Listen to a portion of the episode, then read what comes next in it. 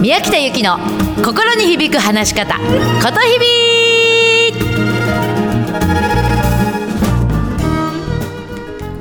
おはようございます。8月16日金曜日ことひびの宮北です。宮北由紀でございます。今週末ですね。明日からまた土日でございます。いかがお過ごしですか？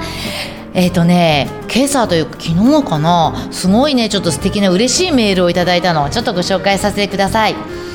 えっ、ー、とね一部抜粋して紹介するね。先日社内の発表で10分ぐらいの発表をしました。前日に言われてしぶしぶ2枚ほどの資料を作ってやりにやりたくないなというやらされ感たっぷりの仕事。その時に宮北先生の言葉を思い出し伝えたいことを2つに絞ってそれだけ考えて発表しました。そしたら課長が「よかったよ。他の人には内緒だけど一番よかった」そこで考えましたやはり宮北先生の言うことは本当なんだなと 嬉しいですねかっこつけようとするより伝えたいことを絞った方が伝わるんだなといつもメールで励まされたり学んだり、ラジオも頑張、聞いてます。ありがとうございます。と、そういうお便りです。ありがとうございます。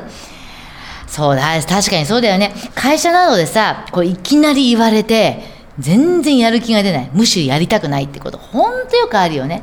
でもそういう時ってさ当然、まあ、無難に急に言われたんだからそんな完璧なんかできないわよって言って無難に終わらせようとするわけするとさまあかっこつけた、まあ、当たり障りのないただの綺麗な表現で終わっちゃうんだよねまあわかるけれども、それはね、やっぱり、ね、終わった後虚しいんだ。なんか虚しい。うん、これからもね、そんな時には、もし、もしこれをまたラジオ聞いてる人なんかもね、そういう時にぜひね、伝えたいことは何だろう？何のために伝えたいんだろう？私は自分はこの伝えたいことに対してどう思ってるんだろう？って考えて、それを言葉にしてもらいたいのね。すると、相手の心に響くんだ。まあまさにまこれがうまく話すな。心込めて話せなんだけれども、もうね、うまい話とかかっこつけた話が綺麗な話ってね、もう誰も聞きたくないのよ。そのネットで調べればわかるからね。なので、ぜひ伝えたいことは何か、何のために伝えたいのか、自分はこの伝えたいことに対してどう思ってるのか、それをちょっと考えて言ってみてください。で、そのためにもね、今日ね、自供と他供っていう話をします。これまあうちで作った言葉だから、あの聞いたことないと思うんだけれども、相手に響く表現、要するに心を込めて話して、相手に響く表現としてね、まず自供、自分に響くと書きます。自分に120%響く言葉で、まず話してもらいたいんですよ。まずはよ。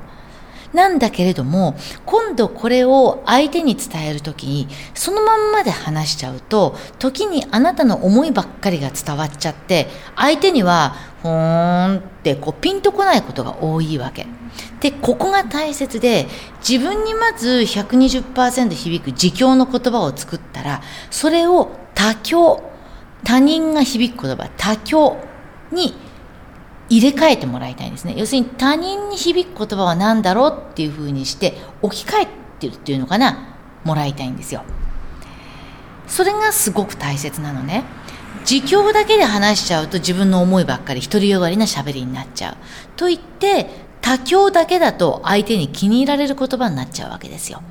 なのでちゃんと自供を持った上でその一部をその言葉を他教相手が興味あること相手に響く言葉に置き換えて話をする。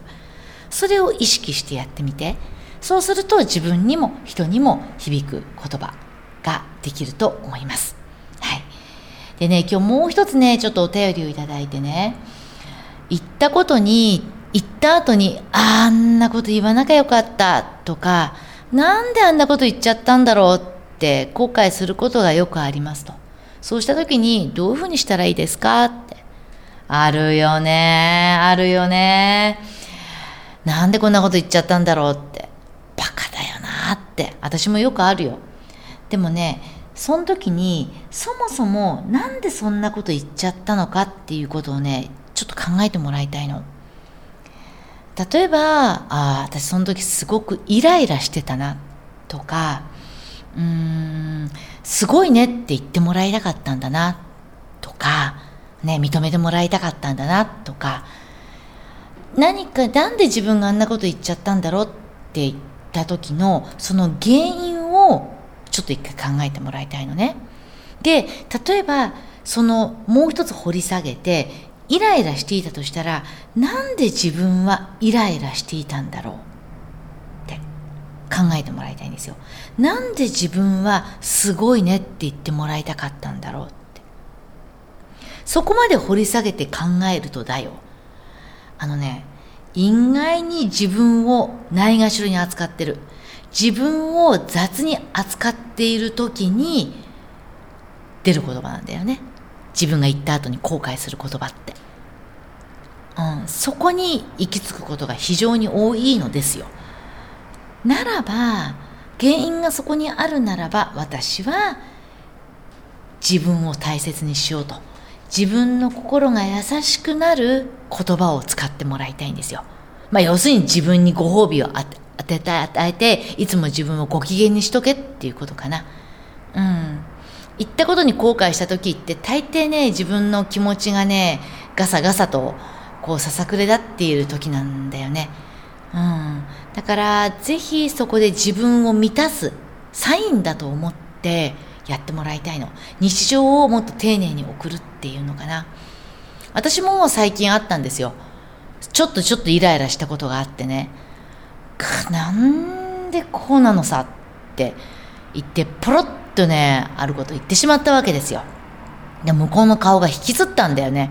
その時、あ、言っちまったと。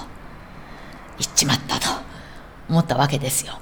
で、その時に、その時に私もちょっとカッカしてたから何も言えなかったんだけれども、すぐに折り返して電話をした。あの時はごめんなさいって。うん。まずそこで謝った。で、その後は振り返りをしたのね。自分がなんでイライラしているのかって。たら、やっぱり日常がちょっと雑だったのよ。ちょっとほら私いろいろほら一人芝居とかやった後ですごい仕事が溜まってたわけね。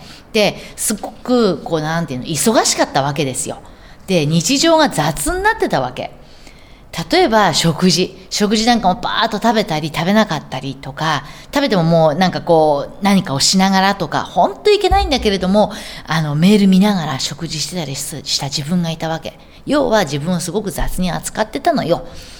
で、そうした時に、私ほら、今年の2月にね、あの、ファスティング、断食の道場に行った時に、食事の仕方の資料がポロッと出てきたわけ。それをちょっとね、思い出したのよ。あのね、ちょっとね、面白いの。卑弥呼時代のね、1回の食事って、卑弥呼時代、要するに、なんていうの、本当に卑弥呼時代よ、の時代の1回の食事ってね、約ね、52分かかってたんだって。噛む回数も4000回だったんだって。それに比べて現代は、1回にかかる食事の時間は約11分。平均ね。噛む回数700回。なんだって。で、私、11分もそもそもかけてたかなっていうぐらい、わちゃわちゃわちゃわちゃ食事をしていたわけですよ。で、その時に、その安らぎの里っていう断食道場で教えてもらったんだけれどね、食べ物を五感をフルに使っていただきましょうと。その食べ物をまず見て、で、触れて、香りを嗅いで、口に入れて、味わってと。で、まず一口入れたら30回噛めと。ええー、って感じでしょ？なんだけれども30回噛んで味わって、で、30回噛めないと思ったら一口口に入れたら箸を置けって言うんですよ。うん。で、それをね、私ね、その断食道場に行ってた時のことを思い出したわけなのね。で、私それまで、っていうか、この忙しい時もそうだったんだけれども、テレビを見ながら食べてたんですよ。ね、さっきもスマホとかメールマガ見ながら、あメールを見ながらって言ったでしょ？でもね、それやめた。本当にやめた。テレビもつけず、音楽も流さず、ね、夜だったらば目の前に広がる夜景を眺めながら、しっかりテーブルに座って一口ごとお箸を置いていただくようにしたのよそしたらねまずですね、まあ、食事の件でいくと少量で満足できるようになったわけで完食をしなくなったで何より翌日ねパワーができるようにパワーが出たんですよ。一口ごとにお箸を置いて食べることだけに集中する。するとねすごくねお腹だけじゃなくてね気持ちも満たされる感じがしたのね。で気持ちが落ち着いた。ですごく穏やかな気持ちになったんだ。でそのまま眠りにつくでしょ。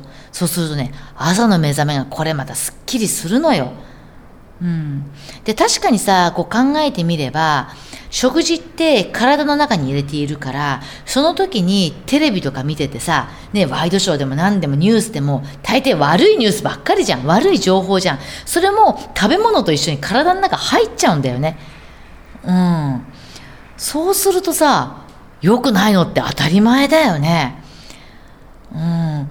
私たちっていうのは日常をこう人前でいい状態で人と自分がベストの状態で人と接しを接していたいからそのためにもインプットいいエネルギーを入れたいわけですよ。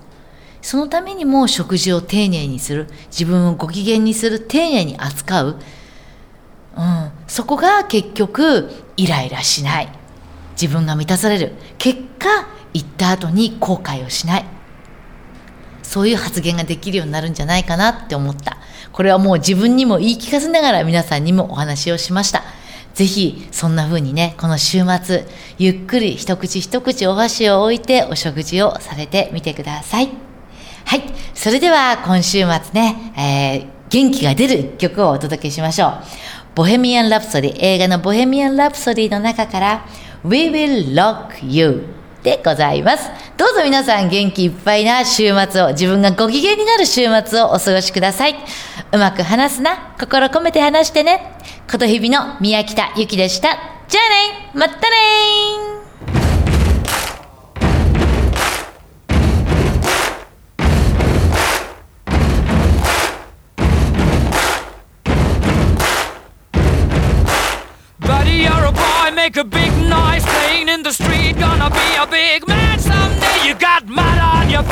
you big disgrace.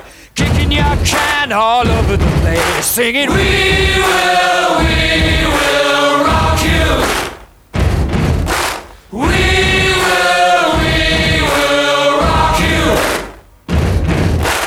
Buddy, you're a young man, hard man, shouting in the street. Gonna take on the world someday. You got blood on your face a big disgrace, waving your banner all over the place. We.